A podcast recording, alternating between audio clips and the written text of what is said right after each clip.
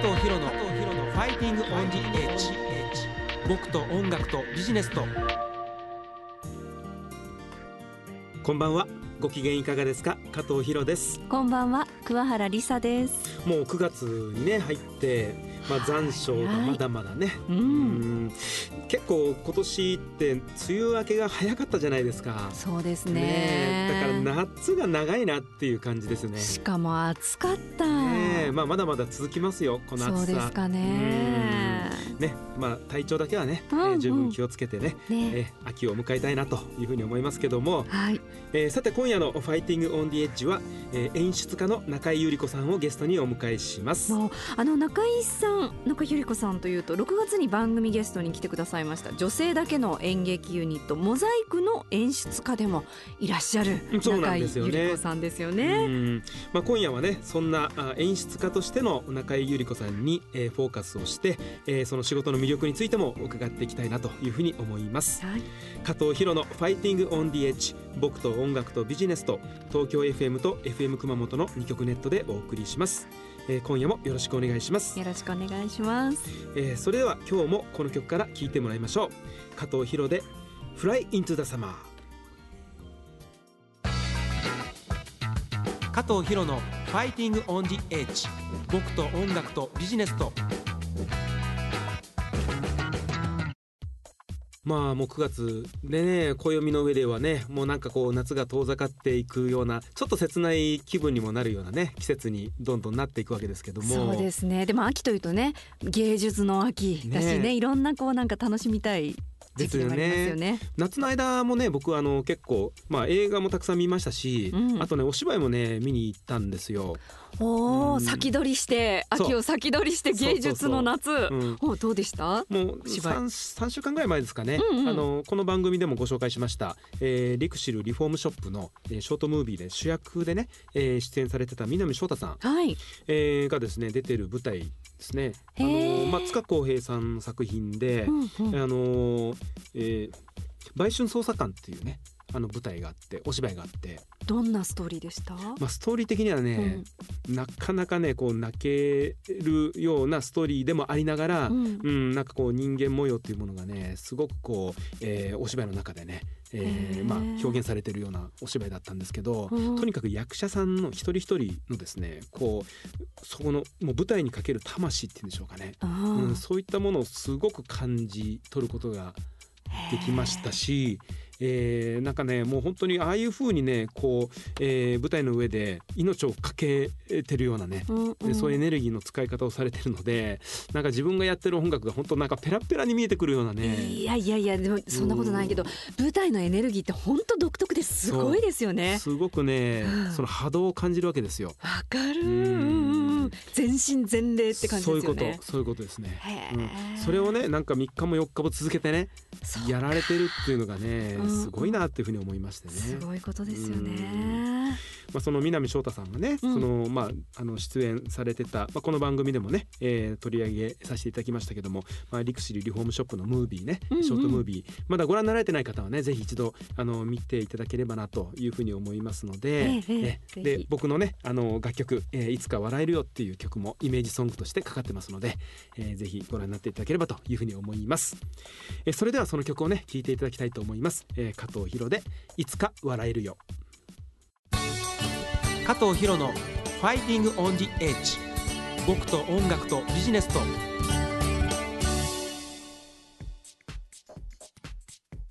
加藤博のファイティングオンディエッジ僕と音楽とビジネスと。ではここでゲストをご紹介しましょう。演出家の中井由里子さんです。こんばんは。こんばんは。こんばんは。中井さんはね、はい、あの、はい、まあ主に舞台の演出家として活躍されてますけども、はい、この番組にもね、あの一度ねあの、登場いただいて、はいありがとうございました。えー、あのまあ中井さんといえば、うん、女性だけの演劇ユニットね、はい、えー、モザイクの演出家としてね、えー、僕のねいろいろあのフライントゥダサマーのニュー、えー、ミュージックビデオもねあの、まあ一部演出ね担当いただいたりとか、あののー、特にね今日は中井さんせっかくなんで、はい、まあ中井さんご自身のね、はい、お話もですねいろいろと、えー、お伺いしていきたいなというふうに思うんですけども、はい、えー、そもそも論なんですけども、まあ中井さんその演出家として活動されてどれくらいキャリアをお持ちなんですか、なんとですね今年で22年目になります。うん、すごいわあ、すごいベテランですね。ベテラン相当な。はい。ええもうずえ若い頃から演出家をされてたと。はい。きっかけが劇団に入ったんですけれども、それが18の時で、であの18の時に入って19の頃から演出家としてやってます。それはあれですかそのいわゆるまあ舞台で、まあいわゆる女優としてええやっていく方向性をちょっと変えられたようなことになるわけですそうです。あの本当は女優だったんですけど。いつの間にか本を書き書いてほしいっていうふうに言われて、はい、でその流れで演出もしてほしいなってですね。すごい。流れですね。でも女優を分かってて、はい、演出もそうやってね本書いたりっていうのもすごいなんか強みありますよね。多分演じる側の気持ちもすごい分かってらっしゃる。そうなんですよ。ただですねなかなか女優としてデビューさせてもらえなくてですね。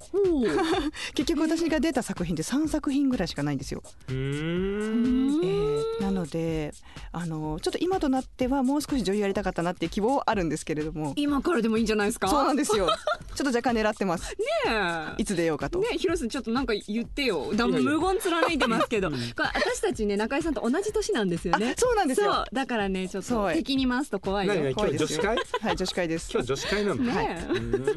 まあでもその演出家ってねなんか僕の勝手なイメージですけど特にあの舞台の演出家ってなんかメガホン持ってね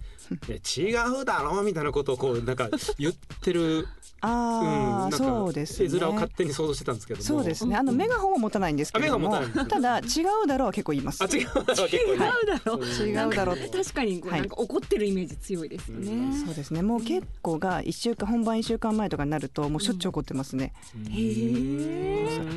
だから多分大変なお仕事なんだと思うんですけど、それを22年もねやられてて、ちょっとじゃあその20何年か前にですね、遡って、えー、見ていただきたいんですけども、はえまあ夢を追って東京に出てこられたわけですよね。そうなんです。そうですね。それ女優を、まあ志して出てこられたわけですよね。あ、実はですね、うん、関西でずっと活動していたので、そういうことですね。はい、うん、あの夢を追ったのが30歳っていうあの東京に出てのが30歳です。はい。なので、あのもともと女優を目指してそれでまあ演出のお仕事をされるようになった。っていうそれはもう大阪の関西の方でずっと経験積まれて、はい、神戸と関西あの大阪で活動しておりまして10年間劇団で活動してであの結構いいところまで行ったんですね。うん、そこも女優ばかりのユニットを作ってたんですけれども、でちょっと調子に乗りまして。調子乗っちゃった。はい。あもう関西で私たちを知らない者はいないと。あすごいでもすごいことですね。そっち系のねそっち系の。だいぶあの調子乗りはい。で乗った結果ちょっと次は東京に行くぞ。東京進出だ。いわゆるね、大阪制覇しちゃったから、そうなんです。で30歳で出てきました、で出てきましたと、で出てきて、え1作目2作目は自分のオリジナルのミュージカルを実はさせていただいたんですね、東京で、で2作目終わって、パタッと仕事がなくなるというへえそれショックでした？だいぶショックでした。ね、はい、それが？2作目ってのその、まあ、30超えてですよね、はい、そうです。31の時に作った作品で、もうパタッとお仕事が来なくなってしまってでその時に所属していた芸能事務所ともちょっと折り合いが悪くなって辞めてしまいはい、その後はもう鳴かず飛ばずの。うわはい、ちょっと待って今振り返ると、はい、それこうピタッと仕事がなくなったことの原因とかって分析できます、はい、あできますね。あの、うん、おそらくずっとやってたのが独自でやってたんですね。自分の独学で本を書いて、うん、独学で演出法をやっていたのでそれが東京に出てきていろんな方がいらっしゃるっていう広い世界になった時に、うん、あの対応ができなくなったってことだと思います。いろんなタイプの俳優さんだったりとか専門分野のスタッフさんと、あの対等に話ができないっていうつまり自分の力不足ですよね。を見せつけられたという。うん。でその、まあ、鳴かず飛ばずの時代っていうのは、どれぐらい続いたんですか、大体ですね三四年は続きましたね。あ結構辛いですね。ねだって大阪で大成功した後のだから、はい、それは結構落ち込みますよね。落ち込みました。でその後も劇団を持ったんですけど新しく、うん、うん、それも三年で終わってしまって、うん、はい。あらら。さらにまた2年。つまりまあ78年泣かず飛ばず。ああうわですね。まあいろいろ細かいサイクルはねもちろんあったんでしょうけれども、えーえー、まあ、長い目で見ると、はい、割とじゃ東京出てきてから、はい、まあ、苦労された時期が結構長くて、えー、そうですね。であのー、まあ今ねあのー、モザイクをまあ立ち上げられたのが、はい、これ今年になってからですか、はい、今年の2月です。はい、でそこにたどり着くまで、まあ、そういうあの、まあ、冬の時代って言いますかね、まあ、そういう時代を経て、モザイクを立ち上げるまでそこのあたりはどういう経緯があったんですか、はい、あの38歳の時にですねあのたまたまお友達になった演出家の,、あのの方からですね脚本を書くので、演出をしてほしいというお仕事をいただいたんですね。うん、でその頃私は全く違うジムのバイトをしておりまして。えー、それは何ですか、演出のお仕事ちょっと離れて。ではなくあの仕事がもちろんなかったので書くお仕事もほとんどなかったのであもうもう食べていくため、はい、食べていくためにバイトをしていたんですけどたまたまお友達からそういうお話をいただいて、えー、で演出をしたんですね。で、はい、その時にあの紹介されたプロデューサーの方が、うん、今のモザイクのプロデューサーである秋山純さんなんですけれども、はい、紹介されまして、うん、であのお話を聞いていただくうちに「あのお前は何をやってるんや」と送られまして、はい、であの私はもうその頃演劇をやめてもう婚活をしてですね結婚をしようと。はい、で髪の毛も長く伸ばしてこれは結婚式で結い上げるために伸ばしてるんですみたいなことを 話してたんですけど、あのそんなことで人生終わるんやったら、うん、あのええけどであのもし本気でやるんだったらもう髪を切れと。秋山さんに言われた秋山さんに言われました。でそのバイトをしてる限りはあの作家として演出家として一流になれるわけがないと、う。ん、全部やめろ。すごい 退路を立てということですね。そうです退路を立たないといけないと。なるほど。覚悟を決めろと言われて、えー、私はその時ちょっとものすごくショックだったんですけれども、うん、でもさすがにそれはあの図星だったんですよね。えじゃあそれで、うん、本当に髪の毛切っちゃったわけですね。切りました。すごいショートですもんね、はい、今ね。あじゃそれ以来ずっとショートの？それ以来ショートで、えー、もう思い切ってベリーショートであの、はい、出家したかのようなまあまあそこまでね そこまでのまあなんかなんかちょっとね。おしゃれなね茶色い、うん、あの綺麗なショートそんなめちゃくちゃショートじゃない。です。五輪狩りとかじゃないですからねリスナーの皆さんね、うん、五輪狩りだとお地蔵さんになっちゃう。違うから。そこでその天気になって、はい、こういろいろいい方に回り始めたわけですね。そうなんです。それからの2年がたくさん、まあ、あの秋山プロデューサーにもいろんなお仕事をいただきつつ、うん、まあ、脚本も書きましたしそれから、うん、え映像の助監督もさせていただきましたし、そういった経緯の中でモザイクを立ち上げたというなるほど。ですね。でもその秋山さんも中井さんのその実力を見抜いたんでしょうね。そこに甘えてる、まあ、ということなんですよね、ね、人間じゃないぞあなたはっていうね。覚悟決めて前進めっていう。だといいんですけどね。だからまさにね、もう今花開こうとね、はい、してる時期にまあ来てるんだと思うんですけど、はい、実際その演出というお仕事、はい、まあそのまあ難しさあると思いますけど、楽しさもあると思うんですけど、まあそういうやりがいも含めてですけど、どういうところに魅力があるお仕事なんですか？そうです。あの、うん、自分の言葉によって俳優さんがどんどん変わる瞬間というのはすごく見ていて面白いですし、やりがいを感じるものでもありますね。うん、なんかご自身でその、えー、まあ憧れる、まあ尊敬している演出家の方っていらっしゃるんですか、えー、実はその質問がよく聞かれるんですけど、はいはい、いないんですよ。で、なるほど。ライバル心をずっと持っていたのは蜷川幸雄さんです。でライバル心を持てるような人ではないんですね。私はだいぶ後輩なので。いやいやいや。でもいいですね。それってあれ僕があの僕のライバル山下達郎さんだって言ってるいやいやそう。その通りです。その通りです。僕は言えないです、はい、でも言いましょうリスペクトしながら対抗意識を持っていて。すごい。まあその中でもやっぱりねあの蜷川さんの作品ですごいなと思うところだとかえもちろんその尊敬されるところもいろいろあると思うんですけれどもそのあたりについてははいあの実は二十歳ぐらいの頃にですね私大阪の大きな劇場でアルバイトをしていたたことがありまして、うん、あのその頃蜷川さんの舞台がよくその劇場に来てたんですね。はい。はい、でちょうどその頃あの活躍なさってたのが藤原竜也さんおはいはい。はい、のあのいろんな作品が来たんですけれどもその中で藤原竜也さんは盲目の青年を演じられたんですね。はい、でその時のその舞台はとても質素でその藤原さんの語りだけでずっと進んでいく話だったんですけれども、あのその演出方法がとても細やかで流れるように藤原さんのセリフをずっと表現していてそれまで私は蜷川さんの舞台といえば何かドーンとこう何か降ってきたりとか お芝居がドーンと変わったりっていう、まあね、絵が変わったりとかそういう派手なものをイメージしてたんですけれどもその舞台だけはとても静かに描写がされている。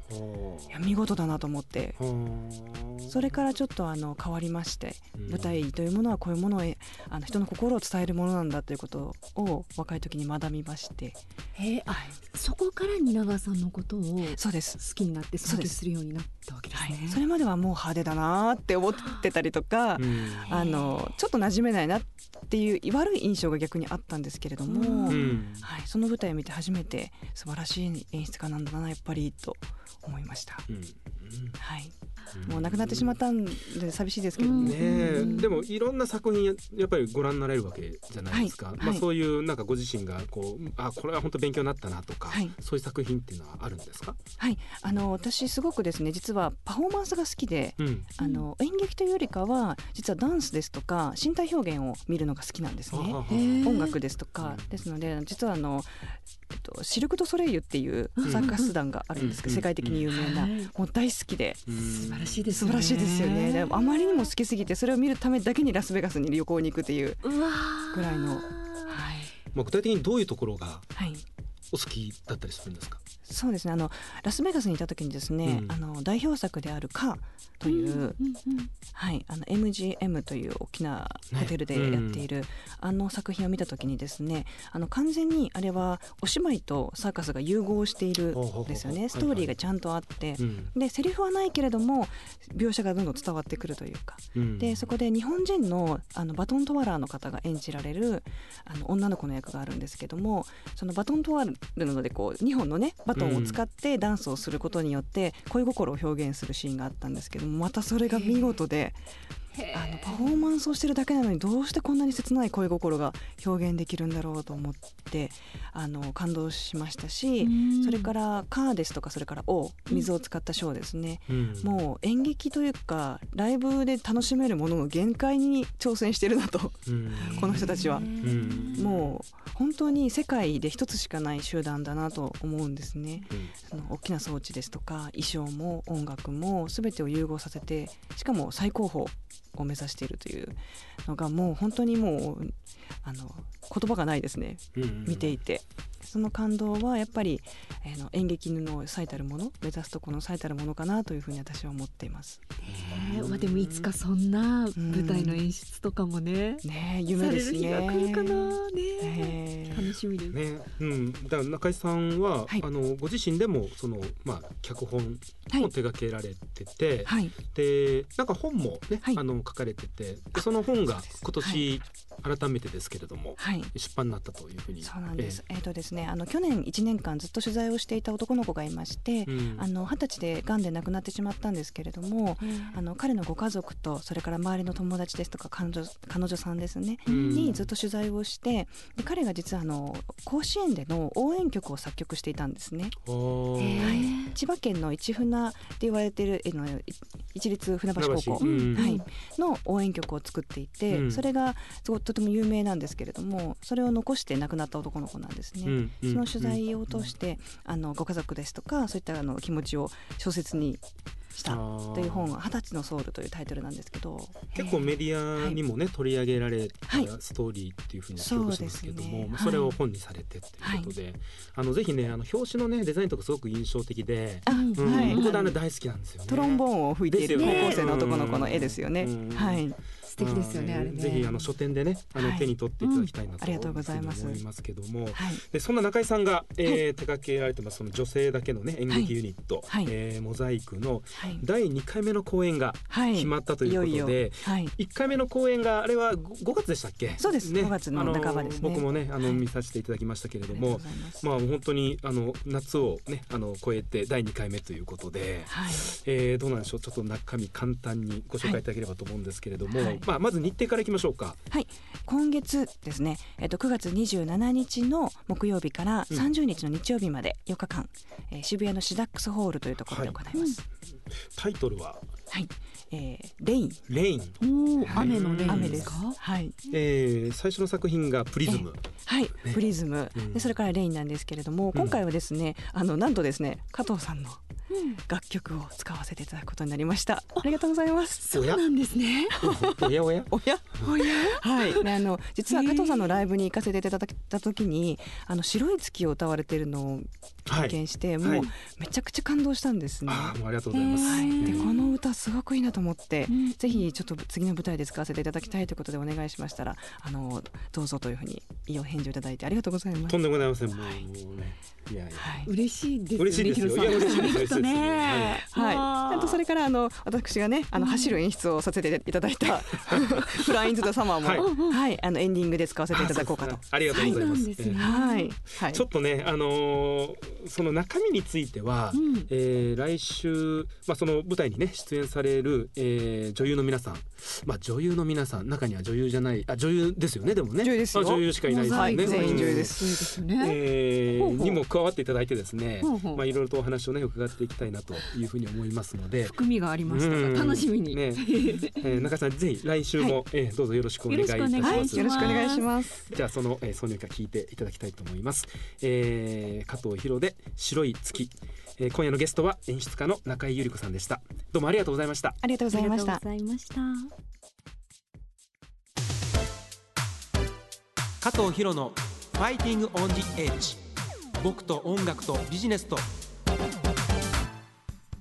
さあここからは先週からの新コーナー僕のニューミュージック自慢改め僕がニューミュージックだをお送りしていきたいと思います。はい僕がニューミュージックだストレートなね。これ何度も言いますけど、ん。僕が考えたタイトルじゃないですからね。いやでもうん。なんか結構馴染んできました、まあ分かりやすいと分かりやすいんですけども。さあ今日はどんな感じになりそうですか？はいまあ僕のねニューアルバム「In the Breeze」はい。えーこのニューアルバムについてですね、うんうん。えーいろいろとご紹介していきたいなというふうに思うわけですが、えええまあ、今回はですね、えーアルバムを制作するにあたって、えうん。まあ、いくつかねあの壁にぶち当たりました。おお、うん。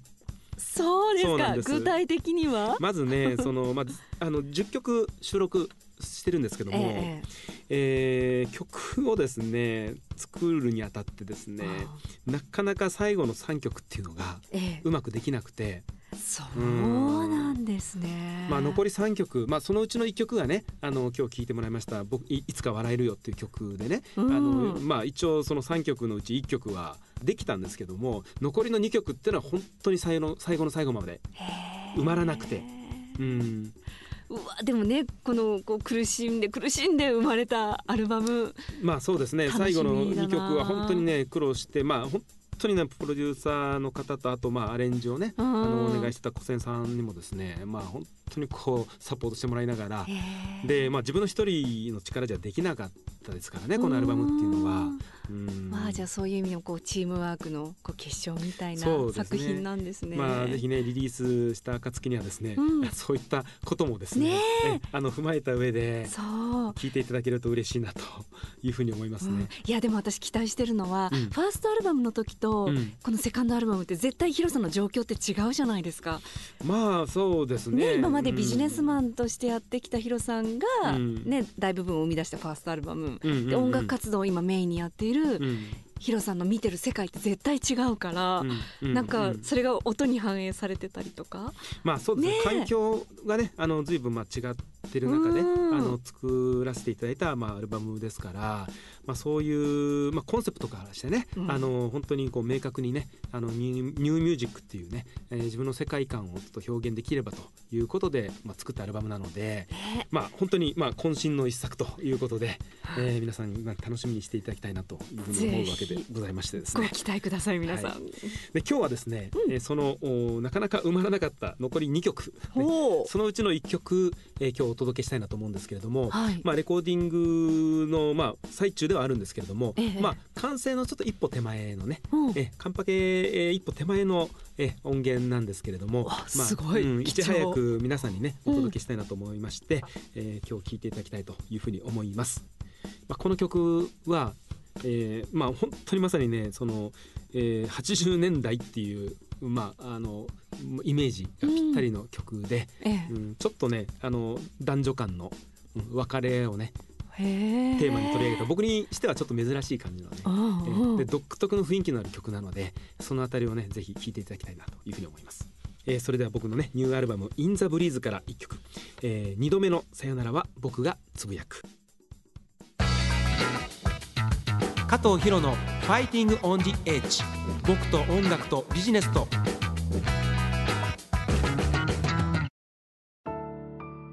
お送りしてきました加藤ヒロの Fighting on the Edgeいかがだったでしょうか？番組では皆さんからのメッセージを募集しています。番組ウェブサイトの右側にありますメッセージフォームからぜひお送りください。番組ウェブサイトは加藤博のファイティングオンディエッジで検索してくださいね。さあヒロさん今後の予定どうなってますか？はい、えー、ニューアルバム「インザブリーズのリリースが、うん、えー、10月10日水曜日に決まっておりますので、えー、それを楽しみにね待っていただきいただきたいなというふうに思います。これジャケットがねまた素敵なんですよね。なかなかねそう。いいでしょ？もう色も綺麗で爽やかなんです僕も気に入ってるんです。ね皆さんチェックしてみてください、えー、そして、えー、加藤博公式サイトでね、うん、あのブログをできるだけ頑張って書いてますので、はい。えー、ぜひ覗いていただきたいのとあと、えー、開店いたしました加藤博商店、えー、こちらでね、えー、フライイントゥダサマータオル、えー、そして、えー、フライイントゥダサマー T シャツもね、えー、売っております。可愛いです。えー、CD その他もろもろ、ね販売しておりますのでぜひ覗いてみていただきたいなというふうに思います。はい。えー、それではまた来週お会いしましょう。加藤博のファイティングオンディエッジ僕と音楽とビジネスと東京 FM と FM 熊本の2曲ネットでお送りしてきました。お相手は加藤博と桑原理沙でした。それでは。